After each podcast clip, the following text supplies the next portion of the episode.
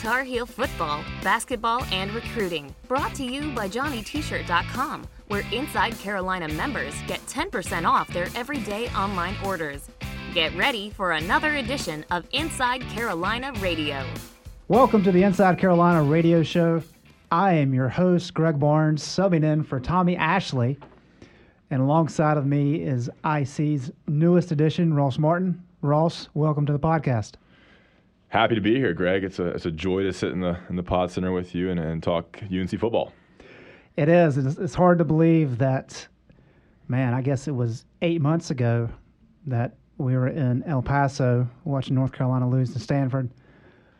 A lot of dialogue, a lot of conversation, a lot of debate has taken place since that time, but we finally have something to talk about as North Carolina opened practice on Wednesday morning opened at Kenan Stadium. So that was a little bit different with Navy Fields under construction for the indoor practice facility, which is scheduled to be ready before the 2018 season. Uh, but they have removed the fencing, they have removed the track, they've removed the hedges, put in artificial turf in place of those things. So it's a very interesting setup.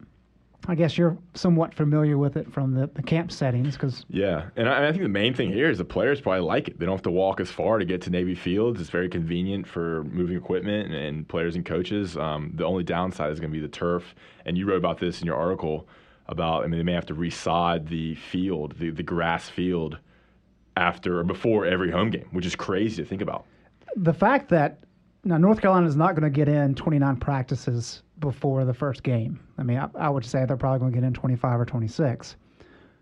But when you consider that there's going to be 115 players or whatever it may be, that's going to be practicing on that field between now and September 2nd, that field is going to be absolutely destroyed, I would imagine, by the time that California game comes. And then, of course, as you mentioned, uh, right before that game, they're going to pull it up and put down new sides. So it'll be interesting to see how that plays out.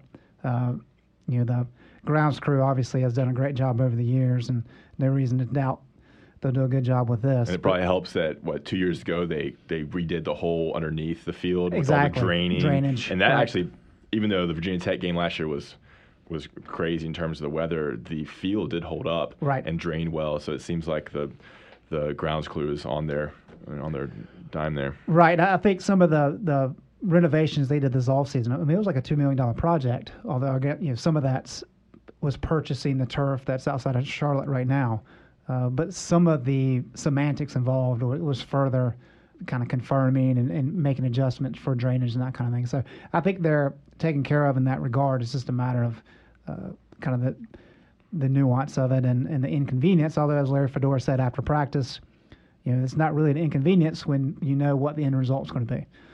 But enough about the field. Let's talk some football. The the position that everybody, of course, is talking about is place kicker. Wait a minute. No, not not place kicker. We'll get to that. Quarterback. Nathan Elliott emerged from spring ball as the number one guy, and therefore he took snaps with the first team during a little bit of practice that we got to saw to see Wednesday morning.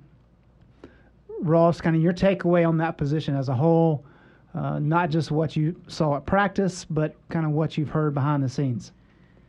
I mean, I think the general sentiment is why bring in a grad transfer if he's not going to play significantly. So you have to head into this competition thinking that if Brandon Harrison does Brandon Harris does everything right, he's going to be the guy come September 2nd. Now a lot goes into that. He had to learn the he has to learn and continue learning the playbook. Something Fedora stressed that if he doesn't get this playbook down quickly, he's going to have a horrible time even breaking into reps. From everything we've heard from players, you know, he works hard. He's a likable guy. I've talked to him personally. He's very charismatic, dynamic. I think he's gonna have no tr- trouble winning over the locker room and becoming one of the guys, so to speak. Um, it's just a weird thing when you have uh, Nathan Elliott and then Logan Byrd and Chazz Surratt to a lesser extent who've been there two, three years. A new guy comes in who is obviously very talented, uh, four-star recruit who's coming in competing for the job. Another thing I wrote about this uh, for Inside Carolina, one of my first articles uh, last week. You know, his his skill set seems to be tailor made for what UNC does. He has a strong arm; he can throw it. Maybe not as accurate as Mitch Trubisky, but definitely has the the arm to get the job done. But he's also a runner. He operates uh, he, in, at LSU. He operated in a system that didn't throw the ball much. It's hard for him to get a rhythm. He said he just loves the fast pace and the amount of passing in Fedora's offense. So you would think if everything goes as planned and he learns the playbook that he's gonna be the guy heading into um, the Cal game. But of course, there's about a month for things to play out till then. Yeah, and it's interesting because if you look at Fedora's offense, it's not near as sophisticated as what John Shoop ran here, you know, which was a pro style offense. But while it's not maybe as complex, Fedora requires precision and perfection, um, not just in knowing the plays and making the right passes, but in doing all the little things. And that's one of the reasons that they rep plays over and over and over again. Um, and we saw that during practices while they were working on a read option drill between the running backs and the and the quarterbacks, obviously, uh, Keith Heckendorf had to pull Harris over to the side and say, "All right, this is the footwork that we want here, not this, but this." And those are very small details, uh, but we've seen details like that trip people up over the years. And so you're right. I, I, I think the expectation clearly is for him to be the guy but he's got to check all those boxes. And provided he checks those boxes, I think that's accurate. One, one thing I would say is arm strength. I mean, he's got a cannon. Yeah. If you uh, watch his tape, you can see, clearly see that. For sure. And you saw that a little bit in some of the swing passes while some of the younger guys were just kind of lobbing it out there. I mean, he was throwing some rifles, which, uh, again, Marquise had a big arm. So we're going to see a lot of comparisons between Harris and Marquise. And yeah, and to, to give you an idea of what he looks like physically, he's not as physically strong as Marquise no, was. He's not near He's big. not as big as Mitch Trubisky. He's about 6'2", 6'3", but he's a little bit slider, but he's not skinny. Um, you right. I stood next to him and everything. And um, and to kind of come off what you said there, he just said the UNC offense was just easier to learn. It was quicker. There's less verbiage, and, right. and like you said, it's more read and react, and, and the run pass option, which is more instinctual than than actually learning the, a complex playbook. Yeah, and I think that what we have to be careful about is anointing him before he's proven it, because as you mentioned, Ross, I mean, there's some guys behind him that have that have been in the system a couple years and now, paid their dues. Right. I mean, Nathan Elliott's a, the perfect example. Now, Elliott may not be the fastest guy, he may not have the biggest arm, uh, but he came out of spring camp as number one for a reason. And so it's not like Harris is going to walk in and just coast to that, that number one spot. Um, I think the way people probably need to think about it is you know, Mitch Trubisky is probably the best quarterback that we've seen at UNC possibly ever, right? And then you've got where Nathan Elliott is. And so the question is, can Brandon Harris come in and be somewhere in that gap?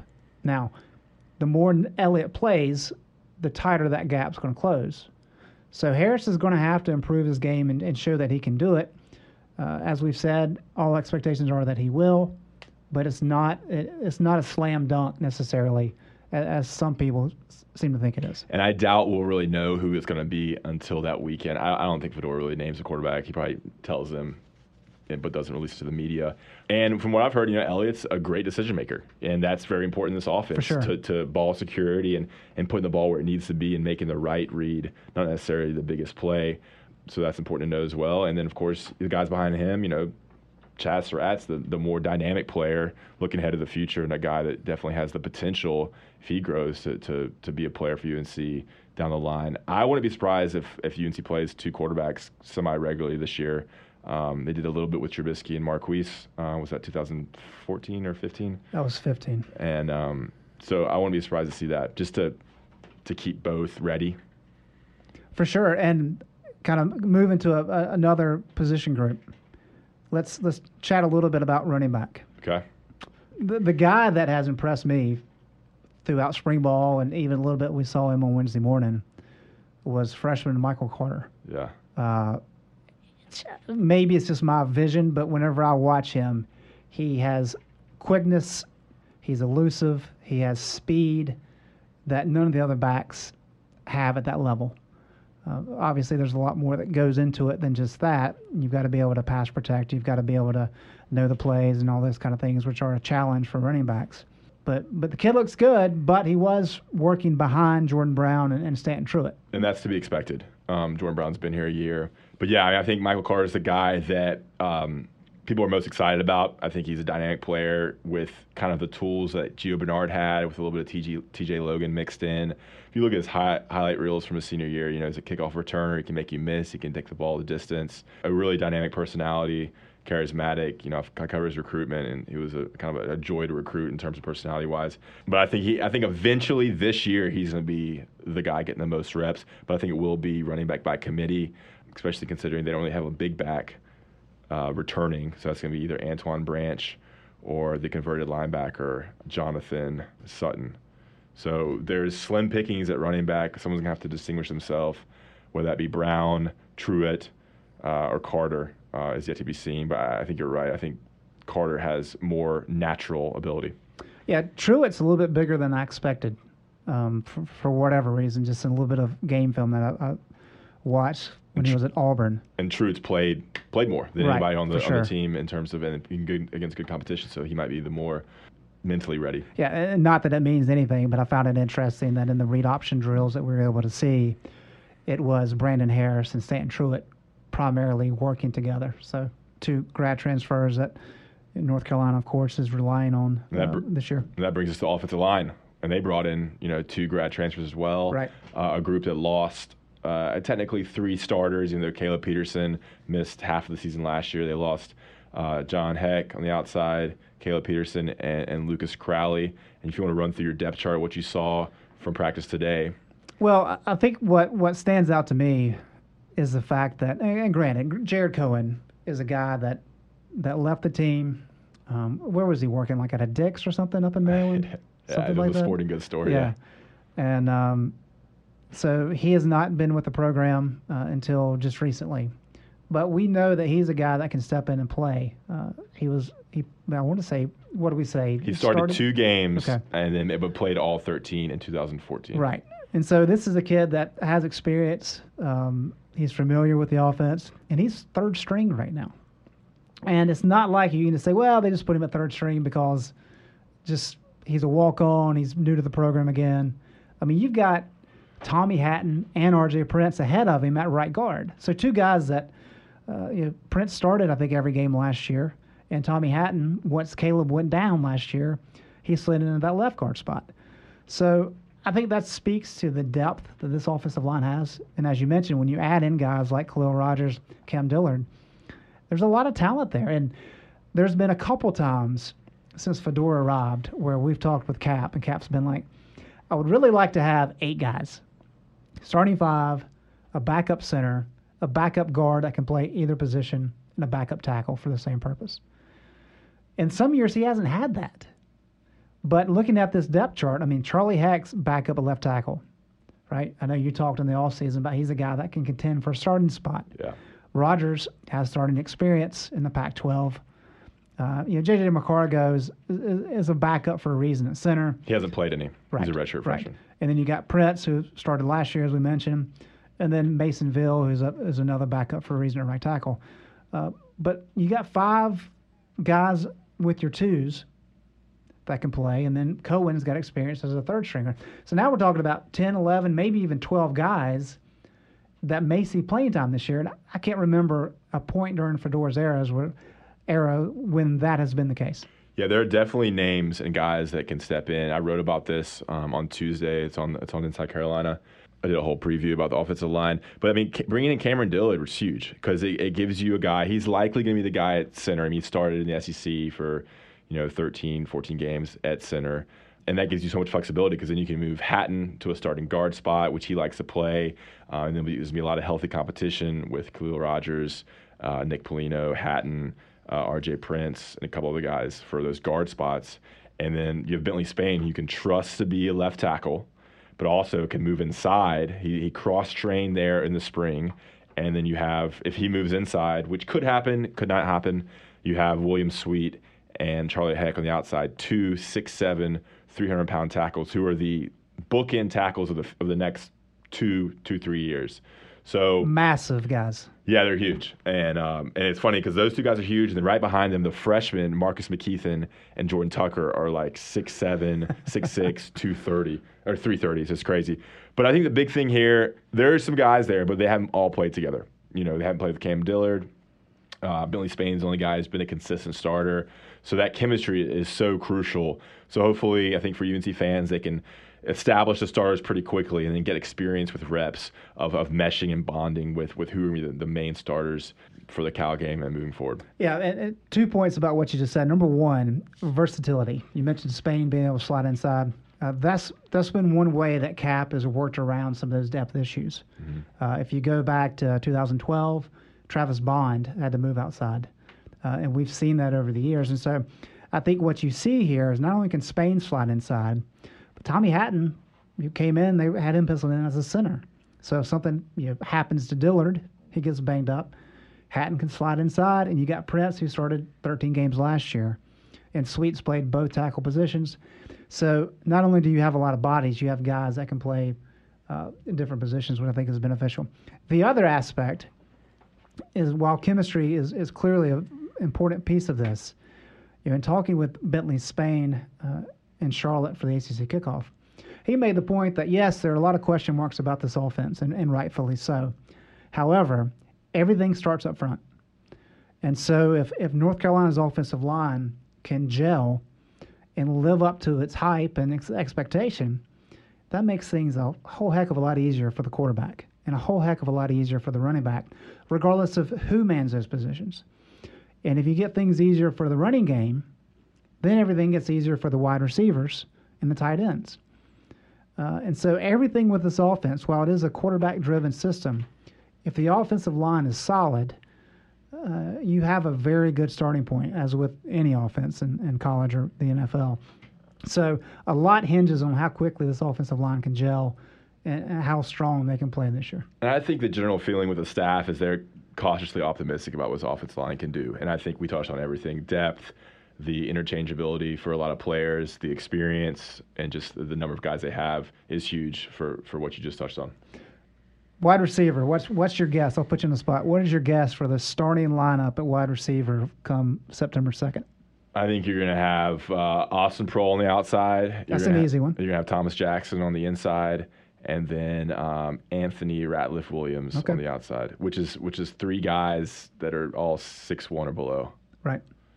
I mean, and I've, I wrote about this as well. I mean, Juval Mollette is a guy waiting to break out. Um, a guy like Josh Cabrera that's been on the team for three years, but you've never really heard his name. Right. Uh, the, the transfer Jordan Cunningham is another guy can step in. I know he was with the first team a little bit as well on Wednesday, Wednesday practice. So there's a lot of guys, and but the only really proven commodity is Proehl. Right.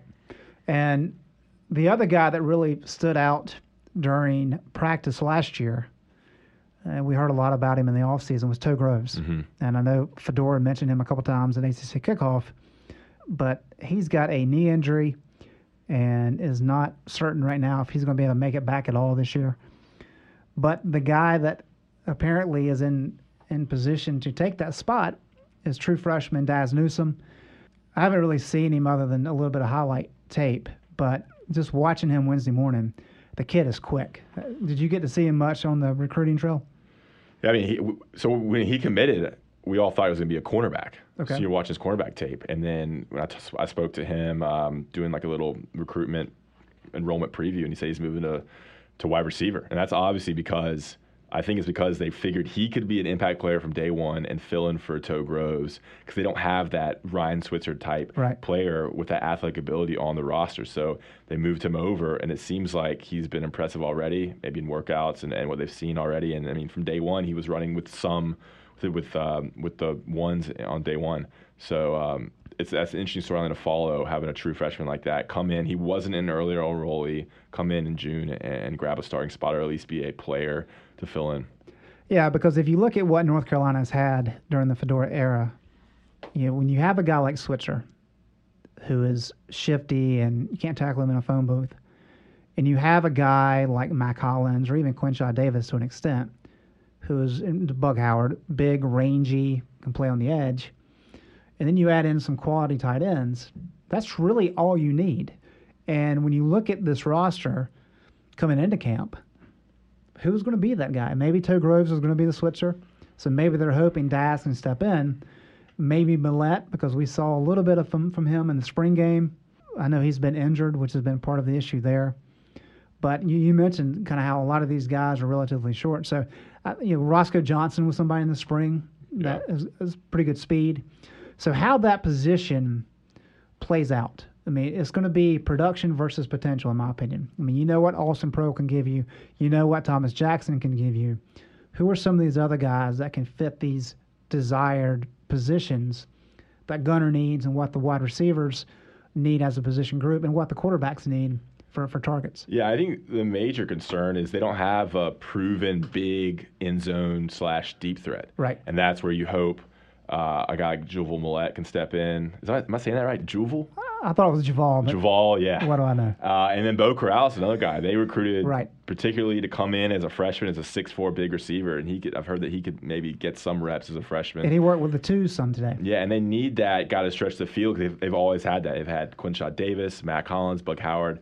You know, every successful offensive team under Fedora has had that big end zone deep threat guy. And right now, there's just you don't know who it's going to be. There's just some optimism around certain guys. But I think, you know, the, yeah, the proven commodity is, is Proehl, and I think we know what Thomas Jackson can do to some extent. The fact that Dazz was kind of edging in on Jackson's role is maybe a, a sign that obviously Newsome may be a little bit more um, athletic and dynamic than what Jackson can bring, but Jackson proved he was a viable option last year. Any guesses as to who's going to be returning kicks and punts? I think a guy like Dazz Newsome could be a punt returner. I think Michael Carter could be a kickoff guy. I think it's we spoke to Fedora about this a little bit in Charlotte. Um, it's going to be one, some of the younger guy, younger guys. Maybe KJ Sails Mm-hmm. is the name I've heard. You did a whole special teams piece. Right. You know the names I'm missing there. Uh, Ratliff Williams keeps coming Yeah. up. He was a, he he returned kicks last year as kind of like the Right, second guy next for to sure. Logan. Yeah, and I think the fact that Austin Proehl uh, is kind of the fill-in guy is kind of speaks to he's the guy that is safe. You know he's going to catch the ball. You know he's going to do the right thing. May not be as, as explosive as some of these other guys, Yeah. but it kind of. And I'm not comparing. I'm not comparing Proehl to uh, Trace Jones, but if you go back kind of the end of the Butch Davis era, they had so many issues with guys being able to field punts that they just put Trace Jones, who was a former walk on, back there just because they knew he could catch it. And that's all they wanted, just somebody who could catch the ball. So I think Proehl's the, the safety valve there. They might need to keep him healthy and Right, for rested. I mean, there's some there's a lot of injury risk at punt returner. Yep. So I mean, if he's the best receiver, it'd be worth it just to get a freshman in there, Right. at least looking ahead to the future. Yeah, that, that speaks to the that speaks to what's going to take place over the next month because there's so many things that have to be ironed out on the Yeah. offensive side of the ball, which takes us to defense. And it seems like the issue on defense is not who's going to be the guy in terms of question marks. It's how do they whittle down the depth that they have at all these positions. Yeah, and that starts with the defensive line. That's obviously just like the offensive line. The defensive line is hugely important to the success of the defense. And we were hearing in the spring, talking with players over the summer, that they can go 11, 12 guys deep who can play, you know, anywhere between 20 to 60 reps a game. And you have names you've heard before Jeremiah Clarke inside, Jalen Dalton, who has been okay, but still is waiting to break out. Aaron Crawford inside, and then the freshman Jordan Riley. I heard some really positive things about Jason Strowbridge. Strowbridge is the three technique defensive tackle. And then the outside guys like Malik Carney, who played pretty well last year and made some plays. Um, of course, Tyler Powell has been a guy for a couple of year now, years now, and Dajaun Drennon's fully healthy, and we expect him to, to stay that way. Um, and that guy like Allen Cater and Tomon Fox. And I listed all those names that you put on your depth chart from this morning, and I think all those guys will play. I don't think I think those, all those guys can be can play meaningful reps for, for UNC this season. Yeah, and a lot of those guys are not even seniors, which is kind of the, the weird thing about it. But I think the key is last year they were very solid at defensive tackle. Just kind of speaking to, to negatives right now. Naz Jones was really the only guy that could consistently require a double team. Yeah. So somebody has to step up and fill that gap there. I think there's plenty of guys that have potential to do that. You hope that Jalen Dalton becomes that guy and Right. kind of becomes that star of the defensive line? Right, and your Crawford's a, a beast. So if he can be a good run stuffer, they need that. But really, I think how well this defense does is going to be based on uh, how the defensive end position plays out. Just because you know, getting pressure off the edge has really been a downfall of this defense in recent years. And Malik Carney was kind of a bright spot last year. Uh, he was thrown in after Drennon got hurt. And really, by the end of the season, had proven to be the best pass rusher that they had. Now, as you mentioned, Drennon's healthy. Fox is back healthy. Uh, Powell's really, you know, he's more of a defensive tackle. I know he's at end, but in theory, if you could have, you know, Drennon being productive off the edge along with Fox or Carney, that's a lot of speed and quickness coming off the edge, and that opens up a, a lot of things for this defense. Yeah, I think Tomon Fox is one name to really pay attention to. He played two games before being injured last year, and he was you know, came in as a freshman and one of the better players in that recruiting class. And there was a lot of hype around him. He really didn't get to show what he could do, but he did enough to be able to play in the in the first two games. I think it was out of necessity there in Georgia, but um, I think fans are excited to see what Fox can bring as a pass rusher. So there's a lot of names there and a lot of guys that there's a lot of expectations for. So it'll be interesting to see how that unfolds over camp and into the season. Um, but linebackers, you know, just like a lot of returners on defense, you have all three starters. Actually, UNC didn't lose a single scholarship Linebacker. linebacker. Right. So you have all three stars returning. That's Cayson Collins, Andre Smith, and Cole Holcomb. Behind them, you have Aiden Bonilla, uh, who played really well um, for I think Andre Smith last year at the Mike position. Yep. Um, you have Jonathan Smith, who's also injured last year, who comes in to back up Andre, and then Dominique Ross as the outside linebacker there, backing up Cole Holcomb. Um, I think it's a really good group to be uh, heavily excited about. You got a new coach there. I think Dominique, Ross can be an exciting player at 6'4", kind of like a pass rushing um, linebacker type option. And then I think everyone's just going to improve with just more time in this defense. Um, especially, and obviously, Andre Smith is kind of where it all starts. Yeah, and the guy that impressed me more than anybody last year was Jonathan Smith back before he got hurt. He was a big kid coming in as a, as a true freshman, uh, a lot of good speed. And there's a lot of conversation before the season even started about whether or not we're going to see Andre and Jonathan on the field at the same time. I think some of the other guys improved enough where that's probably not going to happen. Uh, but the fact that you know the guys that we kind of harp on is Jonathan Smith and Dom Ross as you know, maybe the most athletic out of the bunch, even though you know Cole Holcomb's right there with them. But those are two young guys uh, that really give North Carolina some hope for for future linebacking cores. Uh, but it's really, I mean, I don't expect a lot of changes at linebacker during camp. And in recent years, this has kind of been a weak spot for the team. I, I don't think that's the case anymore. I think it's going to be the strongest part of the defense. I mean, that says a lot because I think there's a lot of good players on the defensive line and in the secondary. I think, uh, I mean, Cole Holcomb, he didn't he lead the team in tackles last year, or was he up there? Up there, And you, you would think he's got to improve in terms of he missed some assignments here and there, and a couple guys missed assignments last year, Collins included. So you would think that kind of mental aspect just improves the more time, more experience. But I feel I feel confident that the linebackers are going to be a, a group that they can really rely on to make some plays and be more aggressive and, and be a sure tackling group. And the, the thing about the secondary, Ross, that kind of piques my interest is we know what North Carolina has in MJ Stewart. We know what they've got with Donnie Miles, right? I mean, we know Stewart's going to be a draft pick. He's going to challenge for all ACC honors. Miles may do the same. But the guys that I'm really interested to see are guys like Tre Shaw. And I mean, Shaw seems to have pretty much locked in that backup cornerback position behind MJ. And Myles Dorn, who he's kind of been the talk of the all season as a guy that has filled out a little bit. He's long, he's rangy. Uh, he could end up being the, you know, the best safety on this team. And then you've got other guys like J.K. Britt and Patrice Rene who've provided good snaps over the years, but a lot of young talent there. And you, we talked about KJ Sails earlier. So just a lot of guys uh, that have the, the potential to really elevate their games in addition to the known commodities. Yeah, and a lot of these guys came in the same recruiting class: uh, Sails, Rene, Dorn, Ford. It was just like a haul of these of these secondary players that um, Coach Charlton Warren recruited, and just a lot of size. And Myles Dorn is a legit 6'2", 6'3 guy. DJ Ford's 6'3", 6'4". Rene is a 6'2", big cornerback who played some last year. Uh, he was the guy who got all those um, personal calls, yeah. PI calls, yeah. Um, and then Sails is, is a good 6'1", 6'2", and it's just some guys that haven't really played much. We don't really know exactly what Dorn can do, what Sails can do, what Rene can do, and we'll see pretty soon how effective they are. And yeah, it's great to have uh, Stewart and Miles there as kind of the experienced seniors and molding these these young talents. But yeah, I think I think Dorn Ford. I think fans should be really excited about what they can bring. And we haven't even talked about really special teams in terms of the kicking game. But Tom Sheldon, uh, I was able to speak with him on Wednesday. He's he's looking to improve on what was an, an impressive year last year.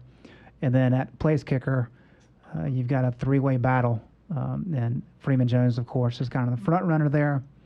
Um, but a couple younger guys, Noah Ruggles for one, who expects to compete during training camp. But a lot of a lot of position battles to watch play out during training camp, Ross. Uh, we will cover it like we always do in depth, and any tidbits we pick up along the way, we will of course share with everybody in South Carolina. But Ross enjoyed the uh, the podcast. Thanks for joining us today while while Tommy's sunning it up on the beach. Yeah, it's been great. Appreciate it. It's, a, it's an exciting start to the season, and we'll have you covered here at Inside Carolina. Thanks for joining. We'll talk to you again. Thanks for listening to Inside Carolina Radio, brought to you by JohnnyT-shirt.com, where Inside Carolina members get 10% off their everyday online orders. We'll talk to you again soon.